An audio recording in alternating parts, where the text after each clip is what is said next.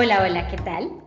¿Cómo van todos? Bienvenidos a una semana más de Coffee Break Podcast. Yo soy Dana Gutiérrez, mucho gusto para los que apenas están llegando a este episodio, conociendo este nuevo espacio de marketing, emprendimiento y productividad. El día de hoy vamos a hablar de una temática muy muy interesante que se aleja un poquito del tema más eh, de emprendimiento y, y marketing, pero se acerca mucho más a la parte de productividad porque es cuando tomamos decisión, eh, decisiones en nuestra vida que llevan a generar un cambio o eh, una actividad eh, gracias a esa decisión que tomamos. Y se basa principalmente en un viaje o en cómo viajar, en cómo, digamos, trabajar nuestra eh, vida profesional desde otra parte del mundo o simplemente vivir una nueva experiencia. Y es acerca de los mitos y verdades que existen de estudiar en Estados Unidos, que pues como bien sabemos es un país bastante importante en lo que respecta a América y pues lidera de por sí todos los países que eh, vamos de aquí para abajo eh, detrás de él en cierta medida y cómo es llegar a este país siendo en este caso pues latino, ¿no? Latino eh, o emigrante o migrante y cómo nos reciben en, en, esta, en esta, digamos, otra parte del mundo que qué percepción tienen acerca de lo que somos aquí en Latinoamérica eh, y demás. Entonces, eh, el tomar acción a veces, por ejemplo, en esta situación de viajar, eh, mucha gente se siente un poco paralizada en el tema, mucha gente no sabe cómo, qué se requiere o si tomar el riesgo de ir y lanzarse y viajar a otro país, a otra ciudad. A veces nos cuesta, imagínate, viajar no sé, a, otra ciudad y vivir en otra ciudad cercana en nuestro mismo país, imagínate lo que es vivir en otro país con otro idioma, con otra cultura, pues todo un reto y no cualquier persona se anima, no cualquier persona se arriesga claramente en esto. Entonces, por eso hay que tener una buena determinación que va muy de la mano con lo que es ser productivo por nuestros sueños, ¿no? Entonces, para después de toda esa cháchara, vamos a darle la súper bienvenida a una amiga mía súper eh, cercana, súper colega, mejor dicho, una persona que admiro demasiado y respeto por esa valentía y determinación que tiene al cumplir sus sueños, nuestra querida psicóloga de profesión, Valeria Correal. ¡Uh! ¿Cómo vas, Vale? ¿Estás por ahí? Hola, Dana.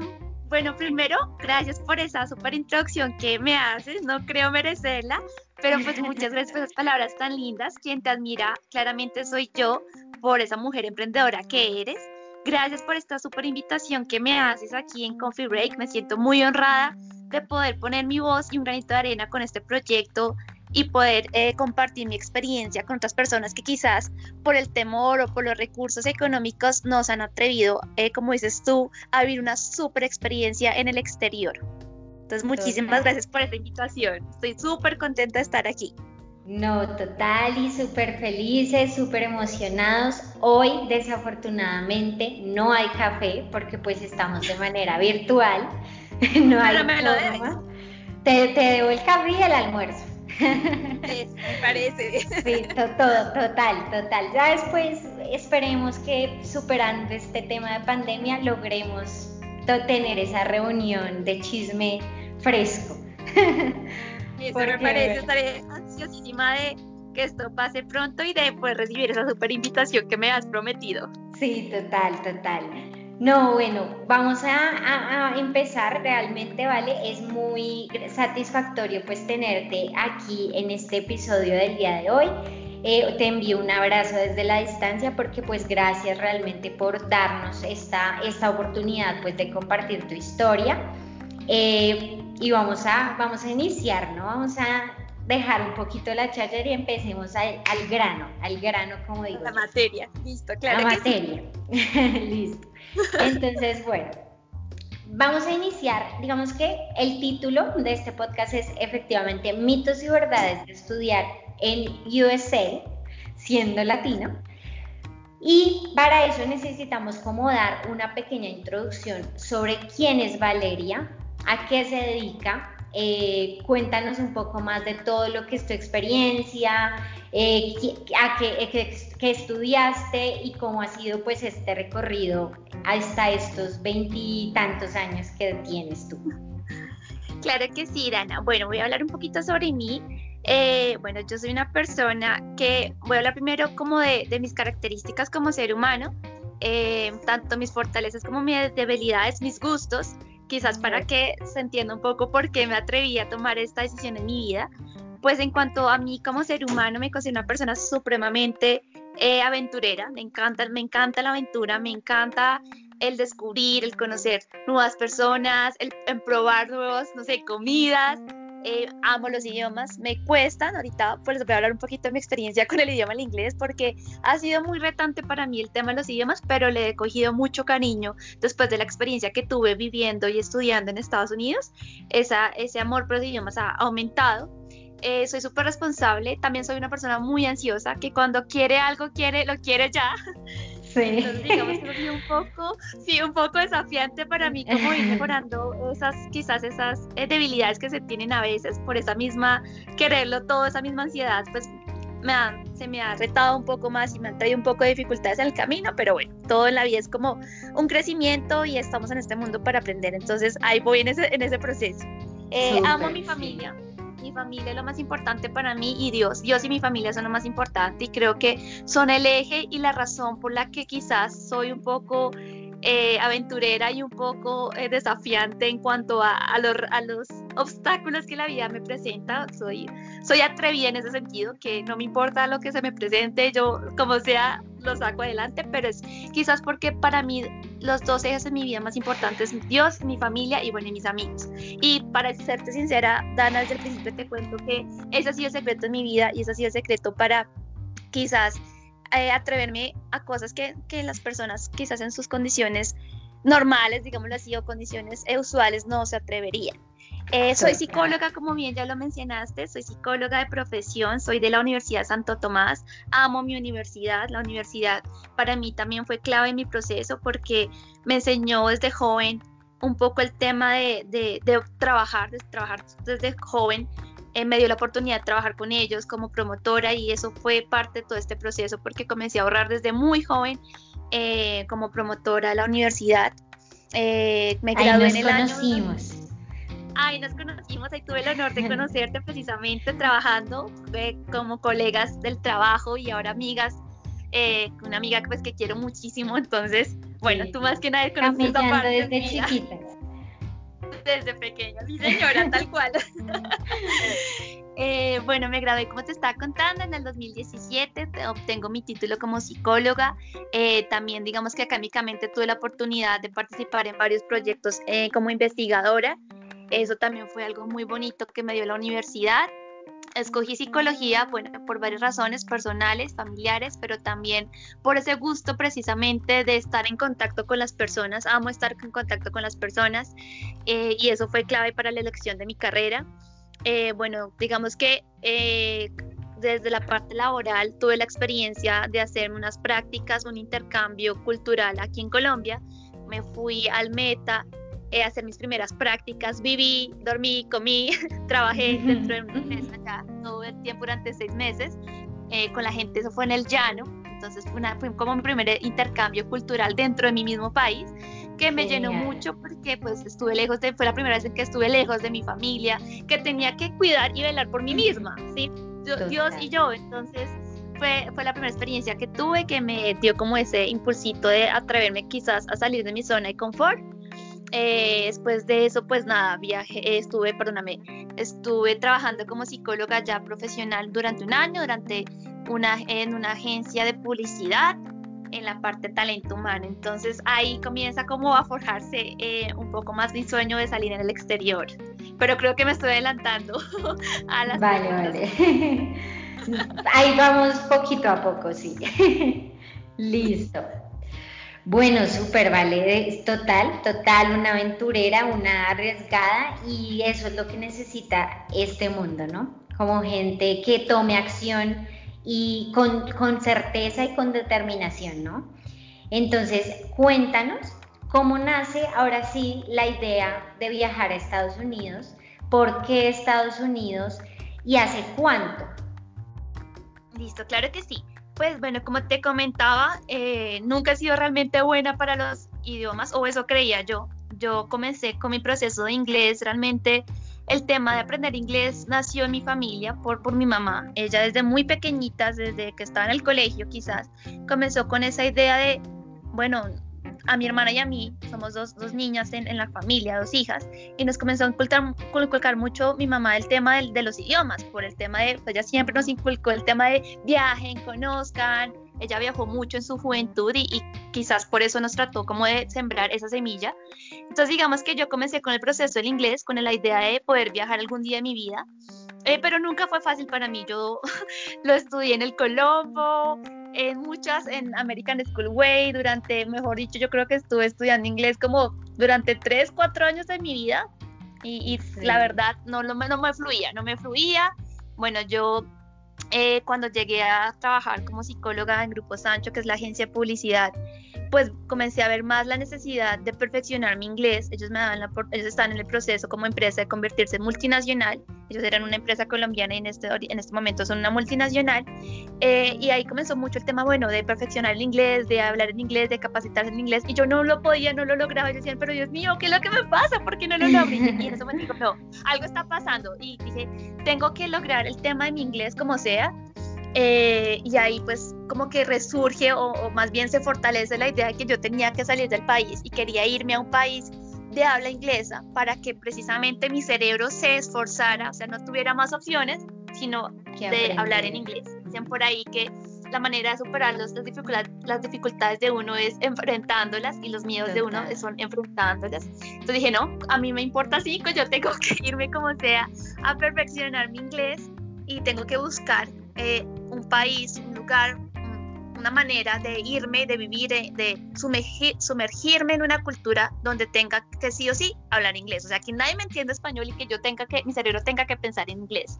Entonces ahí comienza un poco como esa, esa búsqueda, ahí comienzo pues a ahorrar un poquito más eh, en temas económicos y ahí conozco varias opciones eh, de irme. Una de ellas, que te voy a hablar, voy a comenzar por la, por la que me fui fue a través de una compañía que se llama World of Studies. Ellos son los encargados como de proporcionar las herramientas eh, para los colombianos, eh, tanto de estudio como trabajo. Entonces, pues alguien cercano me habla de esa compañía y nada, digo, bueno, esto suena, esto suena interesante, ¿por qué no? Miremoslo, evaluémoslo. Eh, y comienzo a evaluar en ese momento esa opción eh, de, con esta compañía. Ellos me ofrecen varios países, me ofrecen Estados Unidos, Canadá, Australia, eh, no eh, Nueva Zelanda y otros países, Italia. Mm, pero digamos que decido porque Estados Unidos, realmente te voy a ser sincera, nunca me había apasionado Estados Unidos, nunca era como que yo era, oh, wow, Estados Unidos, el super país, como quizás le pasa a mucha gente, no. Pero tomo la decisión de irme por Estados Unidos por temas de economía porque era los ah, de los países más económicos para irme a través de una agencia a trabajar y a estudiar. Oye, interesante eso, porque pues, bueno, ya voy a hablar un poquito de eso, porque sí creo que hay como un mito respecto a ese tema del valor en Estados Unidos.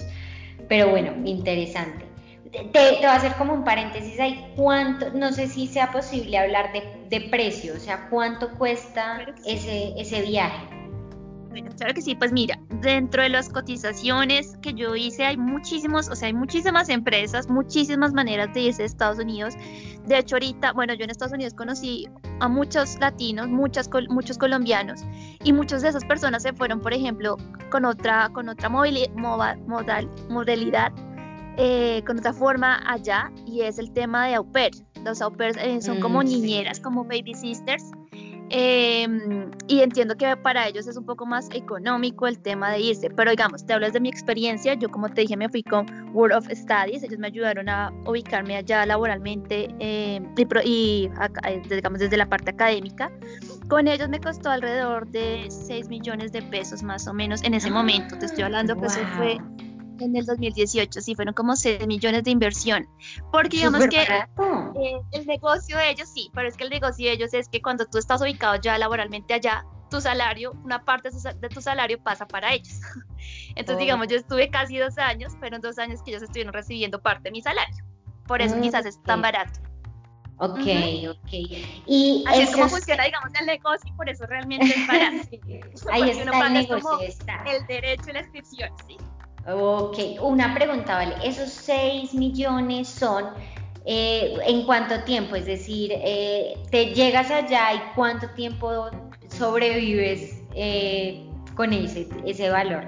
No, mira, creo que no me entender. Los 6 millones se les paga es a la empresa, ¿sí? Esos 6 ah, millones se les paga a la empresa para que la empresa, ¿qué hace la empresa?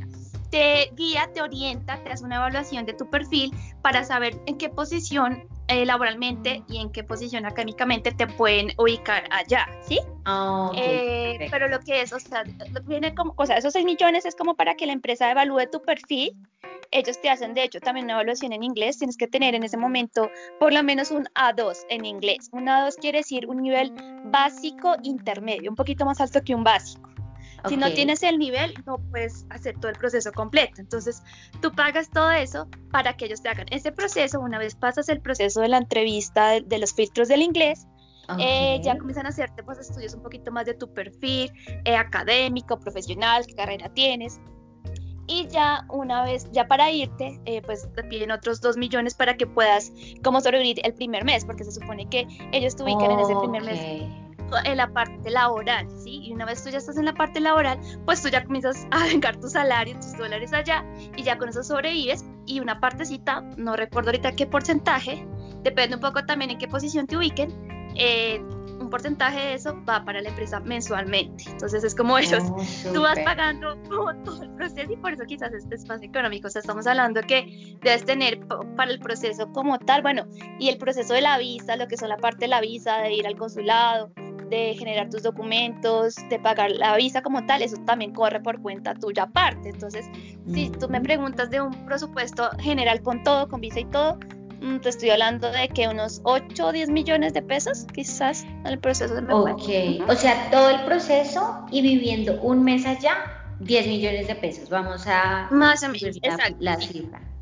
En, ese, en ese momento, quizás ahorita son más, ¿no? Porque yo te estoy hablando, eso fue en el 2019 quizás ahorita ya se subieron los precios. Oye, pero eso, por ejemplo, a mí me parece, me, me explota la cabeza porque yo sí, digamos, te voy a contar de mi experiencia, he tenido como el perfil como que Estados Unidos es caro, eh, o sea, no sé, 30 millones, ponle para arriba una persona. Entonces, que esto que me cuentas me parece ya como que, wow, el primer mito que tenía yo en mi mente, totalmente cortado. Errado.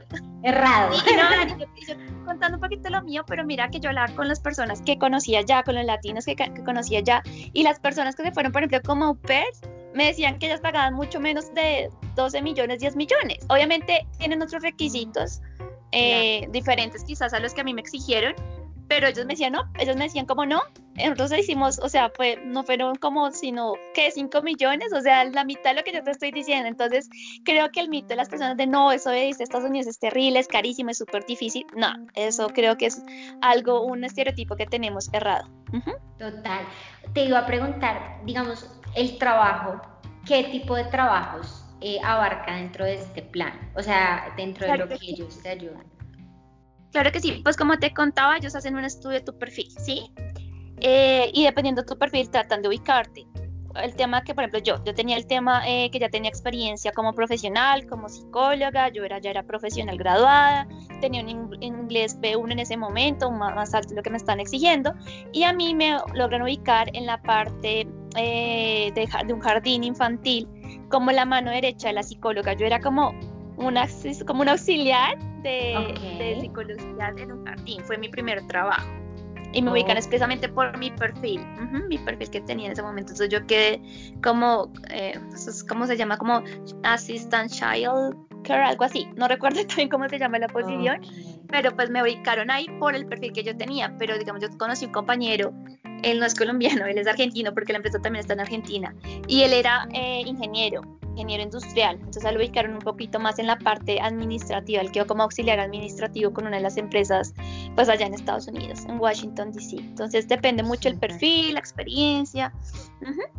Súper, súper, me encanta escuchar esto, me encanta. bueno, para que, eh, para que me motive más, sí. Yo, yo eso sí tengo que decirlo, yo he sido un poco más cerrada con el tema, porque yo, bueno, digamos que uno, el tema de mi emprendimiento aquí, y, y dos, porque sí sentía que como que no hay no, o sea, la información que tengo es como muy limitada en ese sentido, o sea, como que yo lo veía mucho más costoso, mucho más difícil, en fin, pero bueno, eh, primer mito aclarado.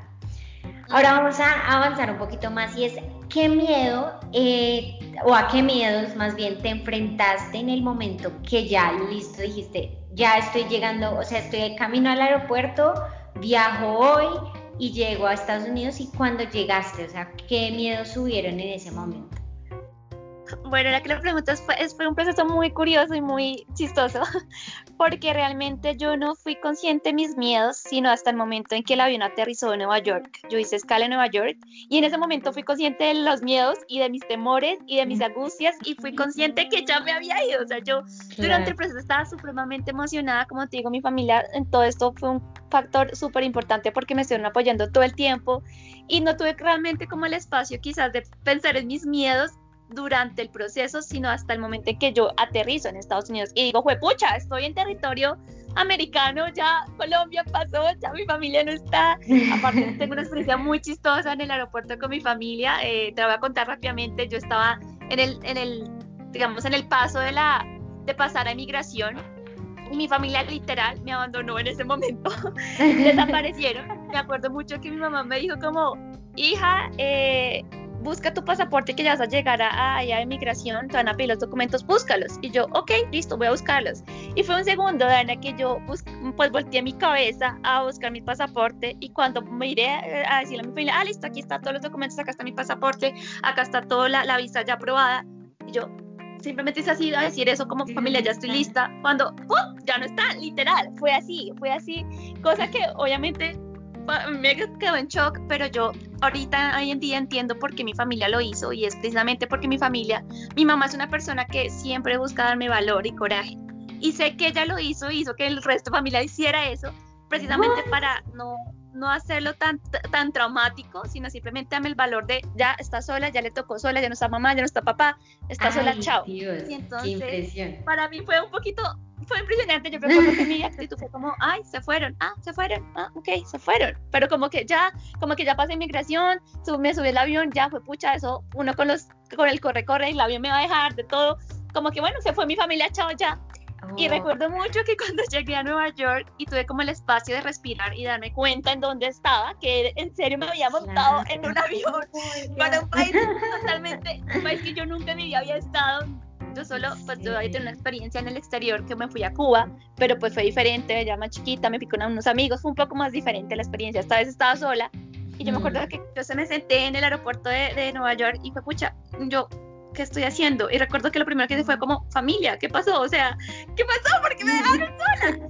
Y llamé a mi mamá, y le madre, ya estoy aquí en Nueva York, eh, estoy en el, en el, me fui en invierno, nunca se me olvidará, llegué en invierno, y vi y conocí la y pues vi la nieve por la ventana, yo no había tenido la experiencia de la nieve y lo primero que dije fue llamarla y decirle, "Madre, estoy aquí, mira la nieve, mira nevar" y pum, me ataqué a llorar, o sea, claro. no, total. Y que, y que fue, pero, o sea, mi duda es, igual se alcanzaron como a despedir de, bueno, chao, o algo antes de no, eso. Dana, no, no, o sea, no nos despedimos. no nos despedimos, mi madre y mi familia no me dieron tiempo para ellos le hicieron con ese propósito darme valor. Y yo recuerdo que la llamé y fue como, madre, mira, está nevando la nieve, qué linda.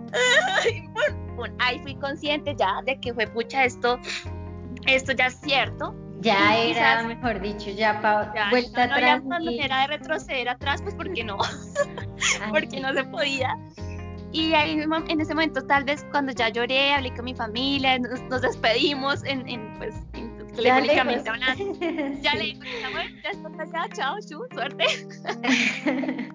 creo que fui consciente de mis miedos y creo que mis miedos fueron dos grandes miedos. Uno, el estar lejos de mi hogar. Pues como te digo, yo ya había estado seis meses fuera del hogar, eh, pero pues estaba en Colombia, ¿sí? Y, y, de volver como a sentir ese miedo de estar sola en un país totalmente, yo en Estados Unidos nunca había estado, como ya te dije, yo no tengo familia, no tenía amigos allá, no tenía nadie, era Dios y yo. Entonces en ese momento como de sentirme de estoy solamente con Dios y, y conmigo misma, fue como reconocer ese sentimiento de soledad y de enfrentarme quizás a eso, a estar con Dios y conmigo misma fue muy duro, fue el, primer, el, reconocimiento de ese primer miedo y fue muy duro ese, enfrentar ese miedo. Y el segundo miedo, te voy a ser sincera, el idioma. Porque uno yo decía, ay no, me fue súper bien en el proceso con la empresa, ya tengo un, un B1 certificado, no, ya, ya me puedo ir. Y llegar a un aeropuerto como Nueva York, donde llega tanta gente, tantos emigrantes, donde el inglés en Estados Unidos se hablan muchas, hay muchas modalidades, muchas tonalidades, muchos ritmos del idioma y escuchar llegar al, al, aeropuerto, exacto, acentos. Y me acuerdo que me atendió una persona morena y me habló súper los... Las personas en Nueva York tienen acentos súper diferentes dependiendo si están en Queen, si están en Bros, hablan supremamente diferentes. Y me acuerdo que esta persona en particular tenía un acento súper, súper diferente y novedoso para mí. Yo no lo entendía. Yo era como, ¿qué? O sea, no les entender. ¿Qué me está preguntando? O sea, ¿me está hablando en inglés o en chino, señor? y la persona me acuerdo que se molestó. Fue como, oiga, ¿usted le entiende? O sea, le pasa? O sea, está en Estados Unidos, hablamos inglés y yo era como, pero señor, no le entiendo. Y recuerdo que, que se molestó tanto, como que yo no le entendía, se molestó tanto y la, la, reacción de él fue como, alguien aquí que le traduzca a la niña, a la señorita. Oh, wow. Someone here that can just translate this, situation. y, yo, y yo en ese momento que, que le entendía y decía como, ay, pues yo sé que él está viendo que alguien me traduzca, pero no, yo entiendo. O sea, yo mismo me decía, no, yo entiendo, yo tengo que poder, no necesito, no, porque alguien me va a traducir bueno, nada, efectivamente pues habían personas que hablaban español y unas chicas me ayudó súper linda y todo, pero esa, esa primera experiencia, ese primer choque fue, wow, o sea, de verdad no sé nada, no sé, no sé decir nada, o sea, mis cinco años de, estudiar inglés no me sirvieron. no, qué impresión. Y bueno, acompañado de los miedos, ¿cuáles son esos retos que tuviste también al llegar allá? Bueno, ante todo, anteponerme, ser resiliente, lo que los psicólogos llamamos como resiliencia, tomar los recursos propios y tomar esos recursos del ambiente que me está dando, o sea, ser recursivo y, tomar eso que me está dando la vida, lo que, yo, lo que yo tengo, y anteponerme y pararme como sea. O sea, es que aquí, eh, como te digo, estaba Dios y yo, y, y el estar Dios y yo, pues nada, o sea, hay que hacerle para adelante, tienes que como sea, con las uñas como sea, salir adelante. Afortunadamente, pues eh, los primeros procesos, los primeros días conocí gente latina y ellos pues son amigos que todavía quiero muchísimo y me ayudaron un montón como en, en, esos, en esos comienzos. Eh, y bueno, yo, y digamos que yo misma decía como no, o sea, ya estás en Estados Unidos, ya el español pasó y ya, eso fue como, como la, la manera, las estrategias para anteponerme, porque es que en una situación así tú no tienes más opciones. Cuando solamente la vida te presenta una opción, pues simplemente tienes que tomarla o morir. Y pues no, morir no era una opción en ese momento para mí, entonces simplemente la segunda opción era anteponerme y coger los recursos como fuera, coger, no sé, el, celular para traducir mientras aprendía, mientras entendía, como fuera yo tenía que salir adelante y eso era lo que yo quería, precisamente esa situación para que mi cerebro comenzara a pensar en inglés. Bueno, impresionante digamos que en esta, en esta primera parte que nos cuentas, pues realmente todo un reto, el no más iniciar el proceso hasta cuando ya llegaste allá y pisaste suelo norteamericano, impresionante. Entonces, pues nada, de admirar completamente. Vamos eh, a pasar a la segunda parte ya.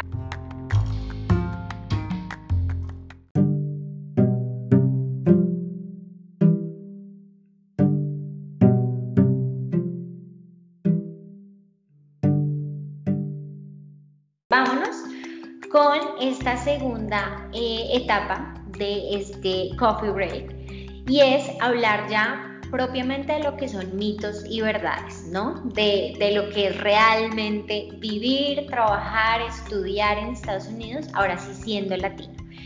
Entonces, el primer mito que yo puse y que definitivamente pues lo, lo, veo desde mi punto de vista, que no he viajado a este país, que espero viajar prontamente, pero pues hay un... Yo también espero que viajes. Sí, total, total. Eh, que es el primero que se llama, o sea, que es los gringos nos tratan diferentes por ser latinos y, lo puse entre comillas como mexicanos. Es verdad que creen que pues en Latinoamérica todos son mexicanos, todos son narcos, todos nos tratan pues diferentes por ser latinos. No, mira, Dana, yo creo que esto es un mito errado que tenemos y que, y que nosotros mismos los latinos tendemos a generalizar. Es muy curioso lo que te voy a contar y quizás para muchos esto vaya a ser una sorpresa, pero eh, quien tiende a quizás a tratar diferente al latino, a tratarnos diferentes a los extranjeros, no son ni siquiera los mismos americanos, sino los mismos latinos. Desafortunadamente así mm. es. Los mismos latinos, te voy a contar mi experiencia. Yo tuve la experiencia, yo viví en dos estados diferentes durante mis casi dos años. Yo estuve primero en el estado de Carolina del Norte, viviendo en Charlotte, en una, en una ciudad intermedia muy linda, muy acogedora, eh, donde estuve en ese momento viviendo con una familia y con compañeras americanas. Con, o sea, estuve 100% conviviendo con personas americanas que no me hablaban ni el hola en español y fue una experiencia súper linda. Yo nunca me sentí discriminada por ellos ni en esa ciudad. Allá, casi están muchos, allá está mucho americano, latinos muy pocos. Mm, y me traté me sentí súper bien, o sea, yo me sentía casi en la familia de estas personas me trataban como de la familia, me invitaban hasta a comer, cuando hacían comidas así como eh, para todos, sociales, me invitaban, eh, me trataban, o sea, yo me sentía parte de la familia, yo la verdad estoy muy agradecida con esas personas, todavía son mis amigos, todavía los quiero, eh, me comunico todavía con ellos y nunca me sentí como discriminada con ellos, jamás, jamás. como te digo, me sentía una, una americana más, de hecho yo tenía, para trabajar en Estados Unidos necesitas o una visa F1 o una tarjeta que se llama la Green Card. La Green Card yo la tenía y con la Green Card pues me te dan los mismos derechos que los americanos. Entonces yo, todo lo que ellos hacían y todos los derechos que ellos tenían, yo también los tenía. Y nunca ellos eran como, ah, no, tú eres latina, no. Al contrario, no, tú tienes la Green Card, tú eres, eres, acá legal, bienvenida, vente para acá, ven acá tienes responsabilidades, pero también tienes derechos y me invitaban a sus fiestas, a sus todo, yo lo celebré el San Patrick Day, el tema de la Pascua para ellos es muy importante y yo la celebré con ellos, súper bien. Pero en la segunda parte, mi segundo año, pues tuve eh, por temas laborales que moverme a Washington, D.C., a, la capital de Estados Unidos, y ahí conviví con una persona, bueno, él es de nacimiento, es latino, tiene raíces latinas, eh, venezolanas, y, eh, pero digamos que se crió y ha vivido toda su vida en Estados Unidos. Y con esta persona, mira, yo trataba de ser muy paciente, no puedo buscar peleas, pero sentí, de él sentí una discriminación, sí sentí diferencias en mm. el trato. Y era como, ¿por qué? Porque era como, ah, no, ella es latina, habla en el español, es que ella no entiende el inglés. Y yo era como, ¿what? ¿Es en serio? De, no, de sobre todo, sí, de latinos, sobre todo de latinos que llevan mucho tiempo viviendo en Estados Unidos. Mexicanos, eh, venezolanos, colombianos, unos colombianos que llevan ya mucho tiempo allá en Estados Unidos, de ellos sí sentí diferencias en el trato, es impresionante. Y ellos eran como, no, yo vivo acá, yo como, sí, llevo como 5 años, 15 años, 20 años viviendo y tú, o sea, tú llevas qué, un año y medio, dos años, o sea, por favor, o sea, hello. Y hablaban así súper, o sea, súper creído. Y eran como, no, tú eres colombiana, no. de ahí ellos... ¿Usted no sabe quién soy yo?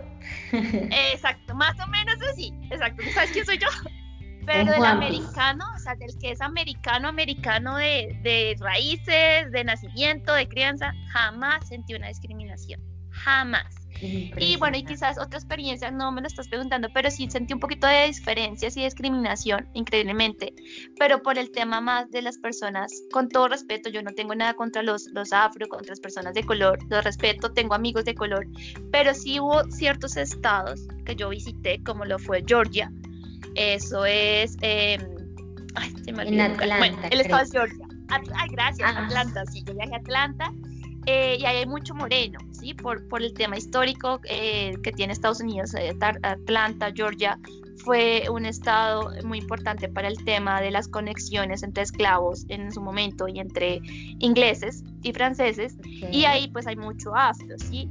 Yo viajé con unos amigos ahí y increíblemente mujeres afro nos hicieron, nos hicieron comentarios en un, en un restaurante que entramos a comer, nos hicieron comentarios horribles de cuanto a latinos, a latina, mujer latina, o sea, horribles. De, de, de, ese, sí, es increíble, quizás no los juzgo, quizás es por su mismo tema de su historia que se han discriminado tanto, ¿sabes? quizás hay ese, ese sentimiento aún ahí pero pues digamos que ellos sí hubo un poquito de discriminación por el tema de ser latina, de ser morena, de ser de cabello negro, hablaban mucho de mi cabello, yo soy, yo, tú me conoces, yo tengo cabello negro, re negro, y pues eso fue un factor, eh, y liso, yo tengo cabello liso, y eso fue un factor que todo el tiempo donde yo estaba comiendo con mis amigos y eran como, ah, cabello negro, ah, cabello liso, ah, platina, ah, sí, no sé qué, de ellos sí, pero digamos del, del americano eh, americano 100%, pues como uno no se le imagina, ¿no? More, eh, blanquito, ojos azules, cabello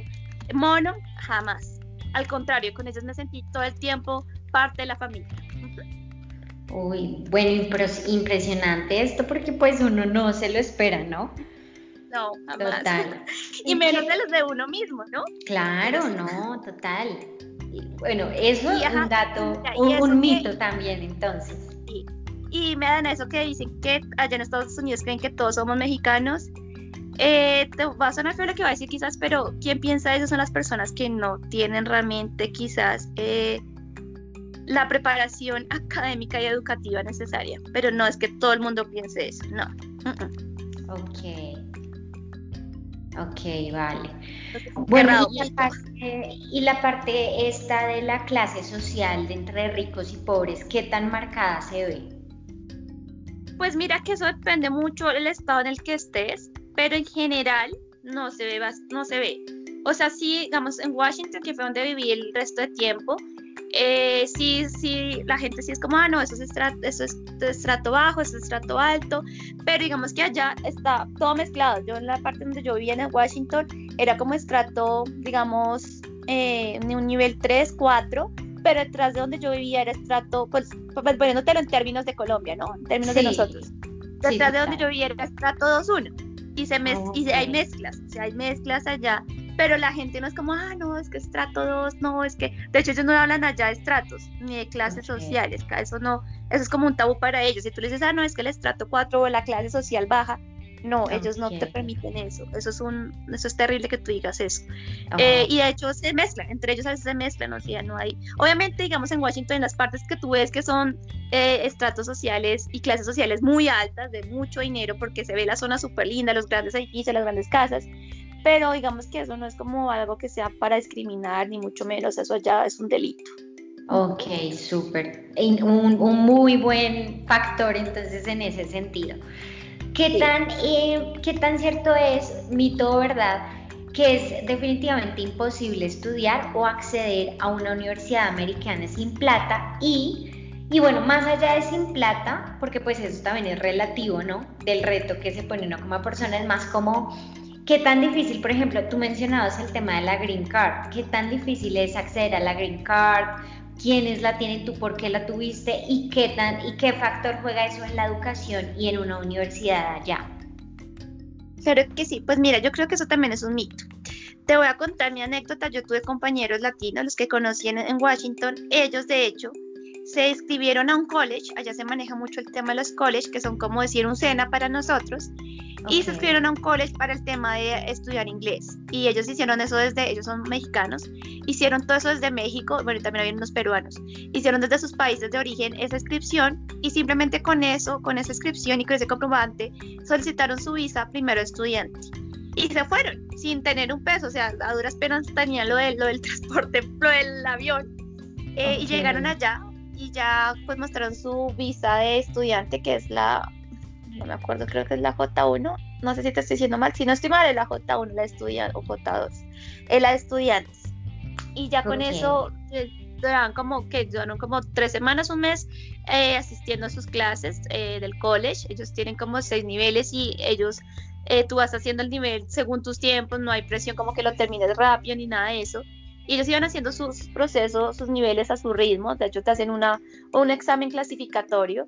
Y ya después del primer mes, ellos dijeron, vamos a pedir el tema, vamos a buscar trabajo y vamos a ver si nos hacen la extensión de la visa, de la green card o de la visa para trabajo. hicieron sus procesos y se las dieron sin ningún problema. Ellos lo que hicieron fue como buscar primero, solicitarle a la embajada americana que estaban como estudiantes y que tenían dificultades económicas y que por eso necesitaban trabajar y simplemente la embajada les dice, listo, pues miren, demuéstreme que usted está buscando trabajo, que se ha presentado procesos y yo le doy el permiso para que pueda comenzar a, trabajar. Entonces eso también es un mito, ¿sabes? Eso es un mito. Hay muchísimas maneras, quizás, ¿sabes qué es lo que pasa, Dana? Que a veces el, el tema de no estar informados o no buscar la información quizás es lo que nos hace tener tantos mitos. Entonces, no es así. Obviamente, si tú estás aspirando a una universidad como la Georgetown, pues sí, eso es diferente, eso es costoso. Pero aún así, aún así, la Georgetown tiene muchas becas para latinos y muchas becas para colombianos. Hay muchas alianzas. Ahorita no recuerdo los nombres, hay dos alianzas grandes que tiene Estados Unidos con Colombia para, para colombianos, para que los colombianos vayan y puedan estudiar en Estados Unidos. En las grandes universidades como la Georgetown, ¿no? Sí, total.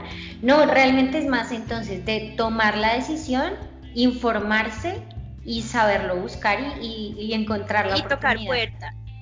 Mira que te doy, un, tip ahí como para las personas que están interesadas. Una manera de tener casi la mayoría de información es ir a la embajada americana acá en Colombia. Si tú vas a la embajada y dices quiero información para estudiar, eh, ellos te proporcionan esa información muy fácil y te dan los links para que tú te conectes y mires quizás a qué, a qué programa o según tu perfil a qué puedes aplicar, tanto para estudiar como para trabajar. Súper, súper. Y ahora mismo, Dan, ahora mismo eh, muchas empresas americanas están buscando personas aquí en Colombia para trabajar con ellos. No me estás preguntando, pero me llegó una oferta de Estados Unidos eh, para trabajar con ellos y esa es otra manera, comenzar a trabajar con una empresa americana desde Colombia y ya después creo que el primer año de los seis primeros meses tú puedes pedir el traslado y te la hacen. Esa es otra manera. Bueno, me mandas esa oferta, me mandas esa oferta para mí, para repartirla, para lo que sea. Bueno, te mando el nombre de la empresa porque están buscando psicólogos bilingües, pero yo te mando la ah, oferta porque están buscando personas. listo, total. Bueno, eh, como eh, digamos que eh, fue, o, más bien, mito o verdad de cuánto dinero realmente se requiere para vivir estable en Estados Unidos, siendo estudiante y pues trabajando obviamente como migrante. Em, no sé, vamos a darlo en un valor de un mes, por ejemplo, entre casa, bueno, alimentación, casa, tal cosa, tal cosa. Pues mira, depende mucho en qué estado estés. La vida en Estados Unidos depende en dónde estés y en qué condiciones estés. Por ejemplo, para Charlotte, para North Carolina, la vida es mucho más económica que para que si estás viviendo en Washington. Cuando yo viví en Charlotte, con, bueno, me queda un poquito difícil pensar ahorita en pesos colombianos, te los voy a decir un poquito en, en dólares. en dólares. Listo, por ejemplo, mira, lo más caro en cualquier parte de Estados Unidos es la vivienda pero pues si tú consigues, no sé, vivienda estudiantil o compartida o a veces las mismas familias ofrecen sus, sus basements, que son como los sótanos, eh, para personas así jóvenes, solteras, que quieran, que nos estén estudiando y los ofrecen a muy buenos precios. Eso también se puede hacer como para un tip para la parte de la vivienda, que quizás es lo más caro.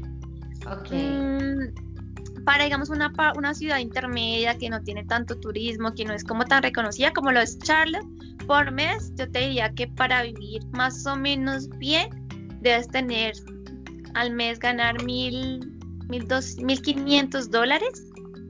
Ok. no sé cuánto representa eso, son como cuatro millones, quizás, tres millones. Tal vez, sí. Bueno, sí, tal vez así como haciendo cuentas mal, así a pesos colombianos es eso. Para vivir lo que te digo, en un basement o con una vivienda compartida, en una ciudad intermedia como lo es Charlotte, donde lo que te digo, no hay tanto movimiento turístico, donde la vida es más o menos barata, eh, así es. En Washington, pues ya los precios se te duplican o triplican, ya pues Washington es mucho más costoso la comida. Por ejemplo, yo en Charlotte, eh, si quería comer afuera con 7 dólares, me comía un buen almuerzo en Charlotte pero para Washington, para comer un buen almuerzo son 15 dólares. o sea, estamos hablando del doble, del doble. Entonces en Washington, pues para vivir más o menos bien, debes tener que 3 mil dólares, casi, más, no sé, ya no sé bien. Ok, pero es un promedio, pues. Promedio, sí. Depende mucho pues los gustos de las personas y las comodidades que busquen las personas, ¿no? Porque yo te estoy diciendo eso, pero yo soy una persona que se acomoda a lo sencillo. Yo no necesito grandes cosas. Yo, digamos, en Charlotte vivía, tenía mi pieza, compartía, como te decía, con otras. Bueno, viví primero con una familia americana que me ofreció su basement y luego me pasé a una vivienda estudiantil. Y yo tenía pues una habitación pequeña, sí, una habitación cómoda, sí, pero pues pequeñita, con mi baño privado, pero chiquito, eh, pues no con tantas comodidades y pues yo realmente con la comida pues trataba, bueno, la comida allá es otra cosa terrible porque la comida ya es de mentiras. Eso sí sufrí mucho. Eso McDonald's, algo así. Ah, bueno, si tú quieres restaurante, sí, y baratico, McDonald's, hay otro que se llama Chifloley, que es de pollito, que es rico, eso también es barato. Eh, hay otra cosa de un restaurante mexicano eh, no recuerdo ahorita el nombre, que también es súper económico. O sea, uno sí consigue comida económica, pero pero de la malita. Porque, de la malita. dices que de mentiras respecto a que como a que se ve feo. La comida ya, no, el sabor es como, todo soy sincera, yo desde que llegué a Estados Unidos sufrí mucho con el tema de la comida, porque la comida ya para mí sabe a plástico. Nunca me supo a nada. Como era como, sí, como los huevos, como la carne de McDonald's, todo para mí sabía así. O sea, eh, obviamente había restaurantes de restaurantes, pero la comida buena era la más costosa. Si tú querías como algo muy, muy económico, era comida. O sea, no, el sabor no, no era. Yo comprarla, o sea, recomendaría comprar la comida fresquita, que eso es más caro, ¿no? Entonces, pues también depende pues de uno. Pero así como eh, a lo mochilero que llaman, sí, esos serían los valores. Listo, vale. Bueno, otro mito que hay es el tema del proceso de la solicitud de la visa, eh, que es bastante pues sesgado, ¿no? Digamos que, bueno, en el pasado, eh, mandato pasado que tuvimos, que tuvieron hace poco ellos respecto al actual, eh, sí marca diferencia el tema de la solicitud de visa, ¿tú cómo ves ese, esa parte?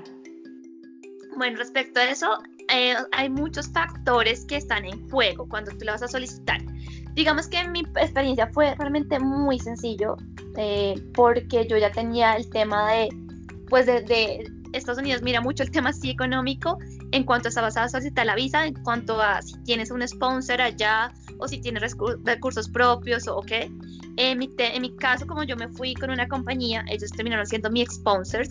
Los sponsors son como quien responde por ti. ¿Quién va a responder en Estados Unidos por ti? Entonces, cuando tú haces esos procesos a través de una compañía, como yo lo hice, pues yo tenía mi sponsor. Ellos eran mi sponsor que respondían ante el gobierno eh, americano y ante aquí Colombia de que yo era una persona que ya se le había hecho el proceso legal, de que ya habían eh, revisado el tema de antecedentes y que ya tenía un respaldo eh, por ellos, si en caso de que no me funcionara, pues ellos eran los responsables allá de mí. Yo pagué un seguro de vida con ellos. Entonces, digamos que en ese sentido es súper sencillo, porque es como, ah, no, tienes un sponsor, ah, perfecto. Es muy sencillo. Y mucho más económico, supongo. Pues digamos que el proceso de que tú pagas para la visa es lo mismo. En ese momento yo pagué, si no estoy mal, 500 mil pesos por el proceso de la visa, si no estoy mal. Y era una visa de estudio y de trabajo. Mm, ah, bueno, también depende un poco el valor, si es una visa de turismo o si es una visa eh, solo estudiante, también tiene otro valor diferente. Pero en ese momento se fueron como 500 o 600 porque era una visa doble, la mi visa era doble, para estudiar y para trabajar. Em, y fue sencillo en ese, en ese, en ese, digamos, en esa medida que yo tenía un respaldo, que era, que era esta empresa. Para quienes no van a ir con empresa, sí es más complejo el tema, eh, o para, pero para quien, por ejemplo, ya tiene un trabajo allá en Estados Unidos que consiguió un trabajo desde aquí, eh, pues su sponsor sería su trabajador. Y para en ese sentido es más. ¿Listo?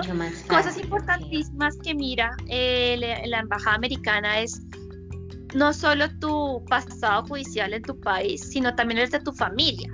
Por ejemplo, para quienes tienen familia en Estados Unidos puede ser un poquito más difícil. Depende, depende del comportamiento de sus familias allá y también si están legales o no. Pero, por ejemplo, personas que tengan las familias ilegales, allá personas de la familia legales, puede, puede ser más factible que les nieguen la visa, porque ellos saben todo eso. Aunque hay casos, ¿no? Hay casos. El ojo que todo lo ve.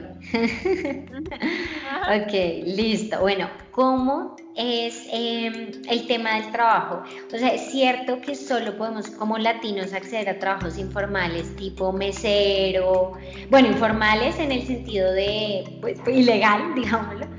Y, y, y, trabajos muy sencillos de mesero, que eh, bartender, que no sé, de este, ¿cómo se llaman estos de que estacionan los carros? Bueno, lava autos y demás, o si se puede trabajar en tu profesión allá bien. Bueno, mira, depende mucho en qué estado estés tú, si estás legal o ilegal.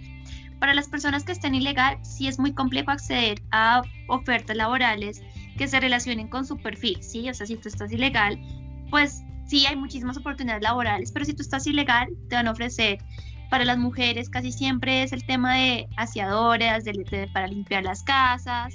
Eh, para los hombres el tema del, del de los carros, de supermercados. Pero si estás legal y cuentas con un buen perfil, es más factible que accedas a, un mejor, a una mejor oferta laboral eh, como profesional. Digamos, en mi caso yo estaba legal y accedía a ofertas como profesional, pero porque estaba legal. Pero digamos que para iniciar en Estados Unidos como profesional legal, inicias como siendo un auxiliar, un asistente. Eh, es como siempre se inicia. Si tú quieres crecer, sí, claro, te dan la oportunidad de crecer. Allá en Estados Unidos, los americanos, americanos, no hay discriminación, como te digo. En, ah, tú eres latino, no. Si tú estás legal con tu green card o con tu visa de trabajo, tienes las mismas responsabilidades y los mismos derechos de, de un americano. Y cuando digo responsabilidades, también me refiero a la parte fea que nadie quiere y es pague taxes. Si tú estás legal allá como, como latino, estás trabajando como latino, se te ve como un americano más, pero eso implica también que tú debes responder. Yo tuve que pagar taxes en mis dos años. De hecho, ahorita tengo que pagar en abril, al final de este mes, los taxes del año pasado. Y yo no puedo, ah, como me vine, entonces ya no los voy a pagar, como estoy en Colombia, no los pago. No, porque eso me puede cerrar las puertas a mí. Entonces, como, como latina que, que estuve legal, tuve que pagar taxes y tengo que pagar todavía los taxes del año pasado. Claro. eso es súper importante. Ese, ese era el siguiente, de hecho, mito. Entonces, sí hay que pagar impuestos si eres latino legal trabajando allá. Sí, señora. Sí, hay que pagarlos. Y mi consejo es páguelos, no se haga loco porque eso le cierra la puerta. Si usted no los paga, te puede cerrar la puerta. Y eso pues es lo que no queremos. Y para fiscales y todo igual todo igual. Eso te, te hacen igual, tú cuando vas a pagar taxes, hay varias empresas que te hacen, el, te explican cómo es y, te hacen el tema de, de, cuánto tienes que pagar según tus gastos, según tus responsabilidades, según tu salario. Eso te hacen todo, todo, el, todo el tema de, de ayudarte y orientarte, pero sí, hay que pagarlos. Ok, súper. ¿Qué tal es el ya vamos un poquito como al cierre de esto de los mitos y verdades, pero qué tal tal es el tema de la el relacionamiento con otras personas, eh, las jerarquías, por ejemplo, docente alumno, eh, jefe empleado, bueno, ¿cómo es ese tema ya social allá? Bueno, pues mira, yo tuve eh, mis primeros jefes fueron americanos también en Charlotte y los amé.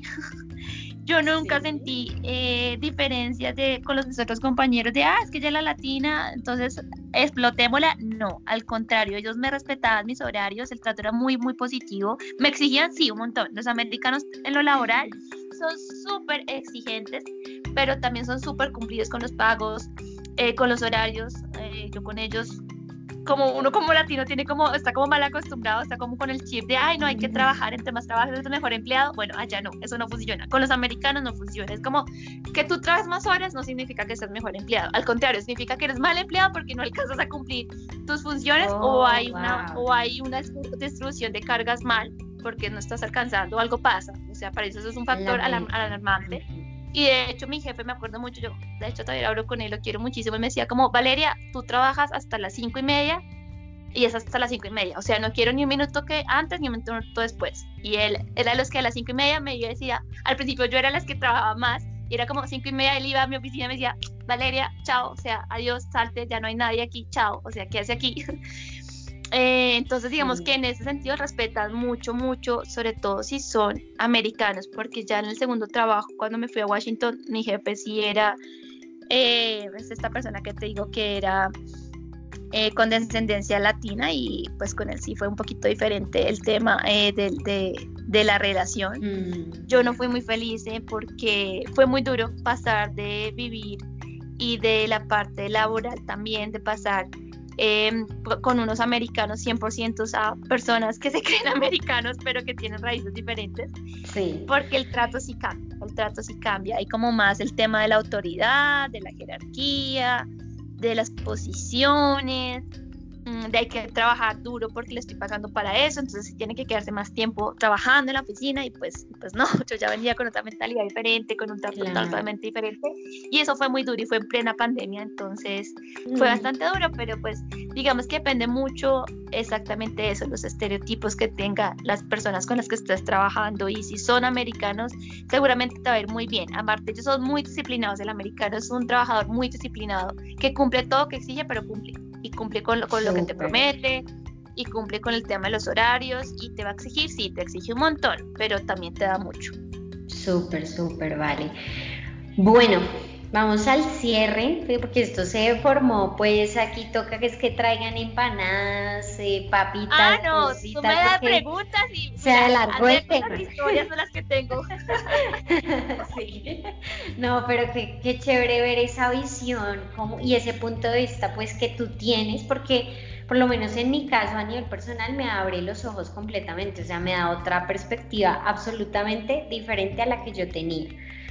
Entonces, muy rico. Bueno, vamos a hacer el cierre. Eh, ya para finalizar es cuéntame un poco, bueno, la, digamos que la experiencia como tal, ya, ya nos has contado varias, entonces más bien eh, cuéntanos esos tips o esas recomendaciones más bien que tú le darías a esa persona que quiera ir a Estados Unidos, que quiera estudiar y trabajar allá, eh, a nivel ya de consejo como más personal.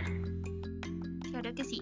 El primero es visualizarse, o sea, si alguien quiere, si eres una persona que quisiera irse a estudiar o a vivir o viajar, lo que sea a Estados Unidos, es la visualización. Creo que visualizarse y verse en esa situación es clave. ¿Por qué? Porque cuando tú te visualizas, comienzas a planear, ¿sí? Y a programar y luego a ejecutar. Entonces, mi primera recomendación es visualízate allá. Segundo, comienza a ahorrar, porque si bien es cierto que no es tan costoso como la gente cree, tampoco es que sea pues barato, ¿sí? Tampoco es que te, puedas, te, vayas con mil pesos en el bolsillo y con eso te alcance, no, tampoco. Entonces es prográmate, o sea, visualízate y prográmate y luego ejecuta. Y el programar es ahorrar, decir, bueno, yo quiero, no sé, si voy a vivir allá, cuánto tiempo voy a vivir, cómo voy a vivir, eh, para poder ahorrar un poco el tema económico. Y segundo es, si de verdad quieren ir, comiencen a buscar las empresas. Yo te puedo pasar los links y algo de las empresas, Dana, si lo, necesita si lo necesitas para compartirlos.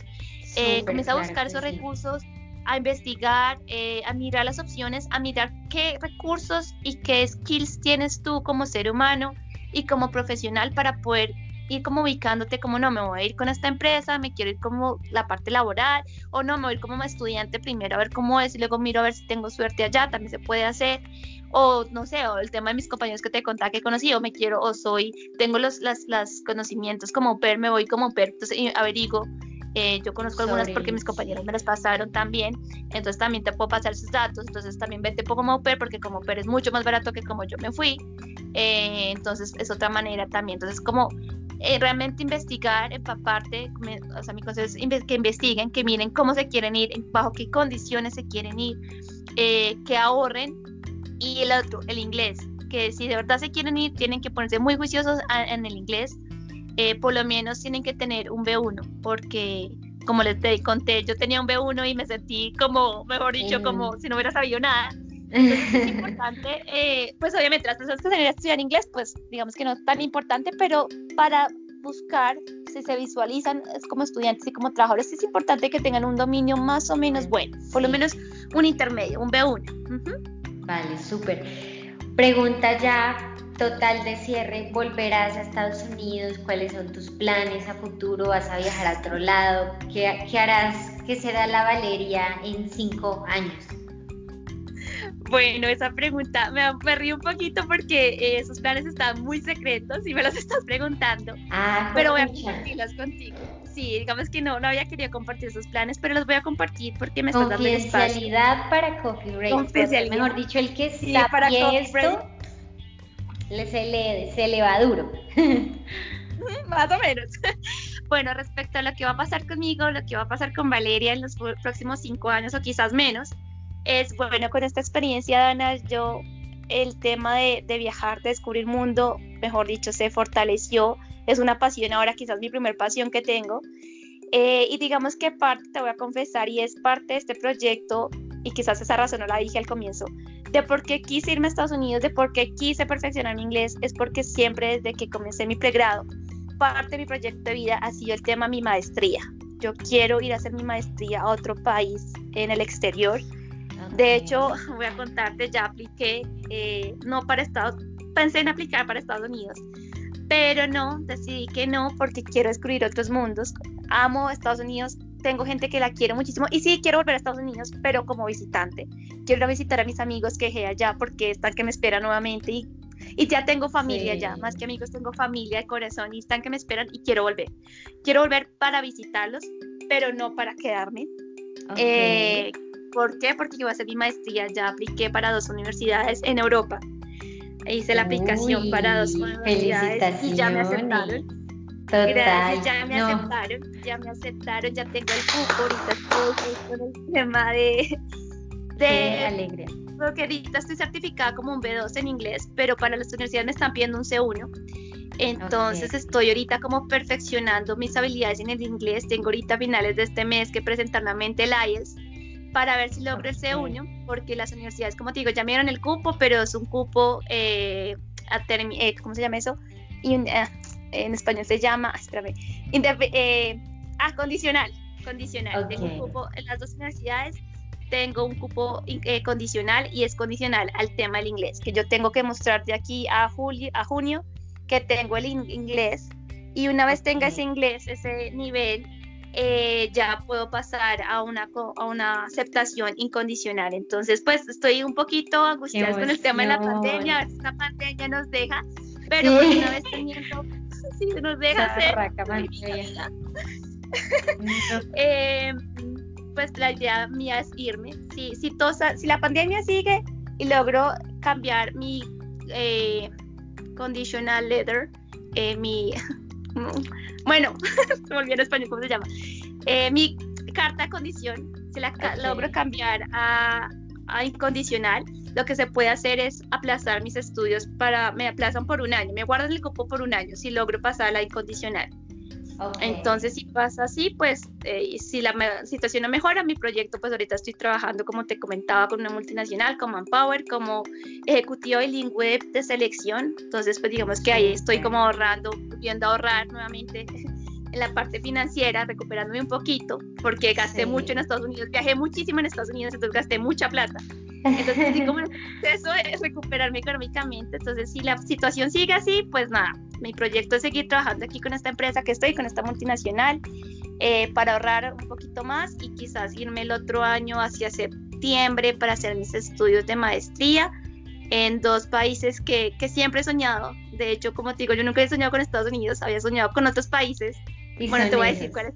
Es Inglaterra y Países Bajos. Ay, súper, súper. Ya tengo eso, ese proyecto ya, ya lo tengo, esa, esa carta, esas dos universidades ya me aceptaron, como te comenté ahorita, y pues la idea es mirar cómo sigue la pandemia, a ver si me puedo ir este año o no, o si me voy el otro año.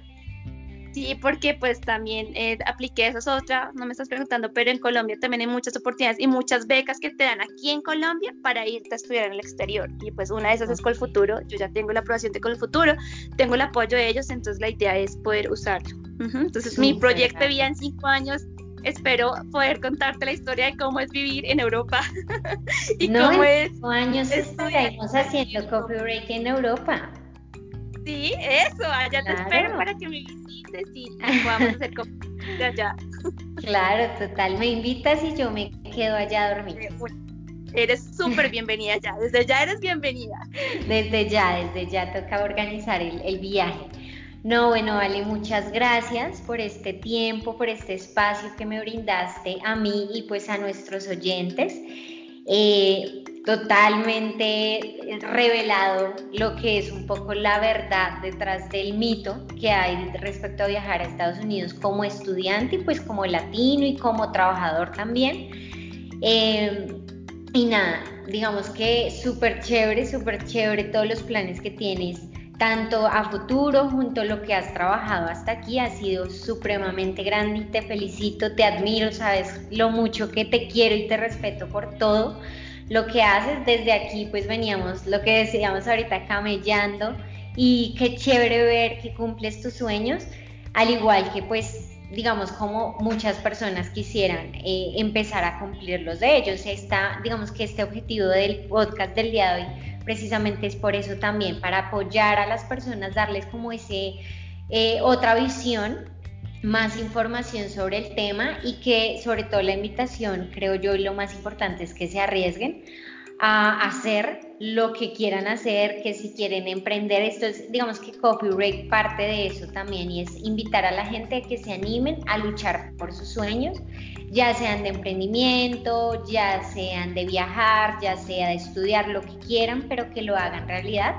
porque pues eh, el tiempo pasa volando y la pandemia pasa más rápido. Entonces, sí, esperemos sí. Entonces, pues bueno, em, nada, muchas gracias por tu tiempo. ¿Qué tal? ¿Qué tal este? Bueno, no hubo café, no puedo decir que qué tal estuvo el café, pero ¿qué te pareció este espacio? Pues Dana, primero darte las gracias a ti por esta súper invitación. Como te dije desde el principio, de que me comentaste de, la invitación, de tus proyectos, me animé muchísimo. Primero porque te quiero muchísimo, te aprecio como amiga, como colega que somos ahora, hoy en día, hoy por hoy. Sí, eh, somos colegas, somos de la misma universidad. Loca. Sí, gracias por eso, gracias a, las personas pues, que nos están escuchando, que nos van a escuchar eh, apenas que esta grabación, eh, por permitirme también como poner mi voz en sus vidas, para que se motiven, como dices tú, pienso que los sueños son para cumplirlos. Los sueños Dios y la vida nos los pone para cumplirlos y nada es imposible. Mientras uno tenga las ganas, la motivación, la energía, la salud, nada es imposible. Ahorita hay muchísimas oportunidades em, laborales, académicas, no solo en Estados Unidos, sino alrededor del mundo. Depende de uno. Está en uno en buscar los recursos, en buscar la información. Si alguien se quiere ir para la luna, vaya a la embajada de la luna y averigüe porque seguramente sí. hay posibilidades. Y y para las personas como tú que son emprendedoras, luchadoras, hay muchas oportunidades. Entonces, gracias pues a todos por dejarme entrar como en esta partecita de sus vidas, en ese pequeño eh, lado de los sueños, porque los sueños sí se cumplen. Ese es mi mensaje final. Los sueños sí se cumplen y el límite está en uno, en, los límites que uno crea. Si uno dice no puedo y no creo en mí, no lo voy a lograr, pues no lo vas a lograr. Sí, porque eso me pasa a mí. Yo estoy, yo en muchos momentos, Dani, que decía, no, esto, esto no lo voy a lograr. O sea, yo muchos momentos decía, no voy a lograr el inglés. O sea, mejor cierre, apague la luz y vámonos porque el inglés no fue lo mío, porque esto ya no lo intenté muchas veces y mi familia fue un factor muy importante. Mi mamá fue la que me decía, ¿cómo así que no lo lograr? No, señorita, esto no, estas palabras no van contigo. Y eso es lo que quiero, esa invitación de no digan nunca que no se puede, que no se, que no, que no se, que no se tiene las capacidades porque sí se tienen. El problema es cuando nos ponemos nosotros mismos los límites y cuando nosotros mismos nos limitamos a hacer lo que queremos realmente. Cuando se quiere, se puede. Eh, me encantó este espacio, Dana, me encantó, me encantó poder hablar contigo. estamos virtualmente, pero te sentí aquí al lado mío y sentí el café, me, me, encantó llegar el olor del café. Total, total, a mí también, el calorcito del café. Sí, me encantó este espacio y desearte pues que Coffee Break siga creciendo mucho para poder llevar estos mensajes a todas las personas, a los colombianos y ojalá en algún momento pase más allá de Colombia, trascienda las fronteras, porque si ah, se puede. Ahí, te tengo un chisme porque esto pasó hace años, desde el primer episodio trascendió fronteras este Coffee Break. Bueno, pues me encanta porque, qué rico que lleguen todos esos mensajes a, muchas personas del mundo, ¿no? Sí, súper. No, es un buen dato, ya que lo mencionan, no es por hacerme autopublicidad. Pero No, eh, Coffee Break lo escuchan. Eh, de hecho, gracias. Una invitación también a todas las personas que quieran eh, tomarse este café con nosotros. Y es que desde eh, Nueva Zelanda, desde Islandia, Estados Unidos, Canadá, eh, de Alemania nos escuchan, puedes creerlo. creo que gran parte de ellos son o familiares o amigos, porque claramente aún no somos una super comunidad, pues youtuber eh, y super influencer, pero somos unas 200 personas que están supremamente conectadas siempre y vamos a ir por más, por más gente que se quiera unir. Y también esa es la invitación, pues que los que se quieran eh, unir a este Coffee Break cada semana, que bueno, a veces no es tan seguido, pero cada vez que se puede se hace, y vamos a seguir creciendo porque sí, yo, la verdad, eso es algo que me tiene sorprendida y es el, el, alcance incluso internacional que tienen estos medios, YouTube, Spotify, Instagram, bueno, todas estas plataformas eh, para dar tu voz, ¿no? Entonces, sí, ahí, ahí les chicaneo que somos internacionales, ya. Pues me alegra, me alegra mucho escuchar eso, Ana. Y como dices tú, los grandes sueños empiezan con pequeñas semillitas, con pequeños pasos. Y pues qué rico que Coffee Break ya esté en esos alcances. Y eh, pues ya aquí tienes más audiencia y acá también te eres de mi posición. Eh, promoción y espero poder seguir escuchándote, escuchando Coffee Break y escuchando otros, otros testimonios de personas que, que sé que son también de admirar y son más grandes de lo que, de lo que puedo ser yo entonces, qué rico aprender de todo, de todos un poquito aquí. Entonces, nada, gracias nuevamente por esta invitación y pues ya tienes mis datos, Dana. Eh, te voy a pasar los links que necesites, me pides lo que necesites, la información para compartirla pues con las personas que quieran. Y nada, yo a disposición de ti y espero en serio poder volver a tener otro coffee break, otro cafecito, pero real en Europa. Sí, total. En Europa, aquí, mejor dicho, café es lo que viene. Total. No, gracias, vale. Gracias a todos los oyentes, gracias a ti, gracias totales. Y nos vemos la próxima semana, si, si se puede, si se puede. Si no, pues no se despeguen, manténganse, síganme porfa en mis redes sociales, Dana Gutiérrez R. Y ahí les estoy informando cuando vuelve a haber un próximo episodio en esta primera temporada de Coffee Break Podcast. Muchas gracias y chao, chao.